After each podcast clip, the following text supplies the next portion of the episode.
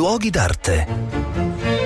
Un cordiale benvenuto da Marco Carminati, sono sul lago di Como, sono nella Tremezzina, questo meraviglioso ampio eh, spazio che eh, raccoglie i tre rami del lago dove sono collocate alcune delle più celebri ville del lago di Como. E questa volta andiamo a visitare la celeberrima Villa Carlotta che oggi è un ente a sé stante, aperta al pubblico, è celebre per i suoi meravigliosi giardini eh, e per le sue fioriture e anche per la storia eh, di questo edificio edificio. Questo edificio era stato costruito alla fine del 600 per una famiglia che si era arricchita, tra l'altro con dei traffici non particolarmente eh, luminosi, nel senso che si commer- commerciavano sul lago, ma forse erano anche dei pirati, i clerici, che diventarono una delle famiglie più importanti della, della Milano del 600 e del 700, fecero costruire dei palazzi meravigliosi. In città a Milano c'è Palazzo Clerici e venne chiamato Tiepolo per affrescare questo palazzo. Ecco, come tutte le grandi famiglie avevano le ville eh, di campagna e le ville sul lago. Ed ecco che viene costruita dai clerici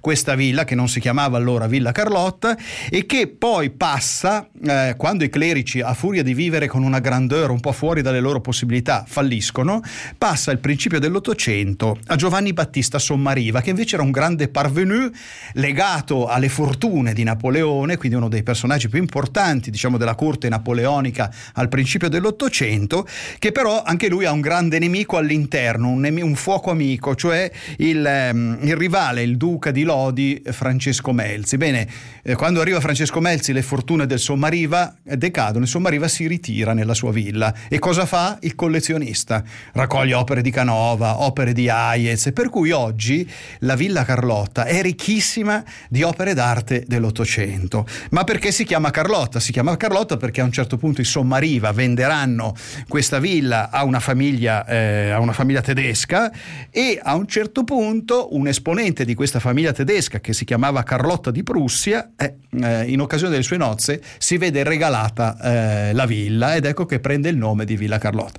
Villa che resta in mano a questa famiglia dei Sassonia fino all'inizio della, fino alla prima guerra mondiale, poi essendo i tedeschi dei nemici lo Stato italiano gliela requisisce ed ecco che comincia la storia moderna di questa villa che diventa villa e giardino un museo aperto al pubblico.